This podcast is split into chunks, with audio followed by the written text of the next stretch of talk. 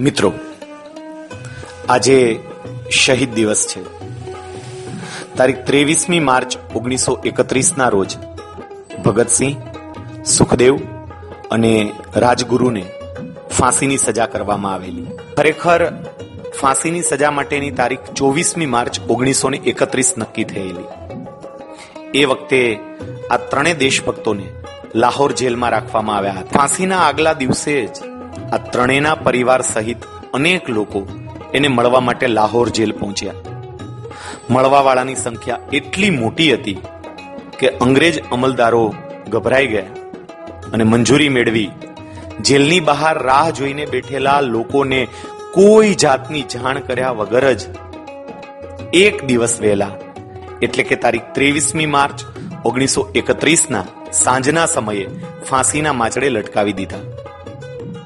જેલમાં પાછલી દિવાલમાં બાકોરું પાડી ત્રણેયના મૃતદેહોને બહાર કાઢ્યા અને સતલુજ નદીના કાંઠે હુસેનીવાલા ગામ પાસે સળગાવી દીધા.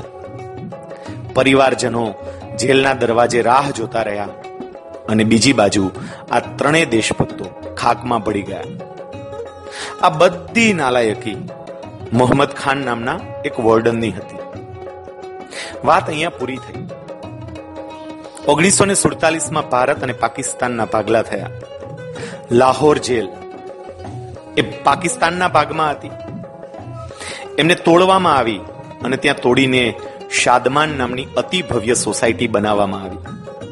જ્યાં ત્રણેય નરબંકાઓને ફાંસી અપાયેલી હતી, એ ફાંસીનો માચડો યથાવત રાખ્યો અને સર્કલમાં બરોબર વચ્ચે આવે એ રીતે જ રાખ્યો. ઓગણીસો ને ચુમ્મોતેરમાં પાકિસ્તાનના વડાપ્રધાન પોતાના સૌથી મોટા હરીફ એવા રજા અહેમદ કાસુરીને પતાવી દેવા માંગતા હતા. આ માટે એમણે પ્રોફેશનલ કિલરને રાખેલા હતા. આ પ્રોફેશનલ કિલર રજા અહેમદ કાસુરીની ગતિવિધિઓ પર નજર રાખતા. તેઓએ જોયું કે રજા અહેમદ કાસુરી નિયમિત રીતે સાદમાન સોસાયટીના પેલા સર્કલ પાસેથી, એટલે કે જ્યાં આ ત્રણેય શહીદોને ફાંસી આપી હતી એ સર્કલ પાસેથી નીકળે છે અને કારમાં ડાબી બાજુ પર બેસે છે. કાસુરીને મારવા માટેનો એક દિવસ નક્કી કર્યો. અને દિવસ હતો ત્રેવીસમી માર્ચ ઓગણીસો ને ચિમોતેરનો. સમય હતો સવારના નવ ત્રીસની આસપાસનો. રજા અહેમદ કાસુરીની કાર ત્યાંથી પસાર થઈ અને પાછલી સીટ પર ડાબુ ડાબી બાજુ પર બેઠેલી વ્યક્તિને નિશાન બનાવીને ફાયરિંગ થઈ ડાબી બાજુ પર બેઠેલી વ્યક્તિ વિંધાઈ ગઈ અને મૃત્યુ પામી. પણ આજે એવું બન્યું કે કાસુરીએ કારમાં બેસવાની જગા બદલી હતી. એટલે એ બચી ગયા અને કારમાં કાસુરીની જગ્યાએ બેઠેલો બિચારો સાવ નિર્દોષ માણસ મરી ગયો. મિત્રો, આ નિર્દોષ માણસ એટલે બીજું કોઈ નહીં. ઓગણીસો ને એકત્રીસમાં જેની નાલાયકીના કારણે ભગતસિંહ સુખદેવ અને રાજગુરુને એના માતા પિતા મળી નહોતા શક્યા. અને એક દિવસ વહેલા ફાંસીના માચડે લટકાવી દેવામાં આવ્યા હતા.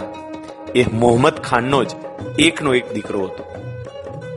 તારીખ પણ એ જ, સ્થળ પણ એ જ, અને કુદરતે પોતાનું કામ કરી દીધું. આજે, જ્યારે સમગ્ર દેશ આપણા પ્રાણ પ્યારા ભગતસિંહ, સુખદેવ અને રાજગુરુને શ્રદ્ધાંજલિ આપી રહ્યો છે ત્યારે એમના જીવનની એક આ અતિ મહત્વની વાત. કુદરત હંમેશા કરેલા કામનો બદલો આપે જ છે. એના પર પણ ચિંતન કરીએ. મિત્રો, બીજી ઘણી વાતો આપણે આપણા મિત્રો વચ્ચે શેર કરતા હોઈએ છીએ. આ વાત પણ તમારા મિત્રો સાથે શેર કરો. એમને પણ ભગતસિંહ, સુખદેવ અને રાજગુરુ વિશે અને જે તે વખતે થયેલા અન્યાય વિશે અને કુદરતે કરેલા ન્યાય વિશે જાણવા મળશે. આભાર આપ સૌનો.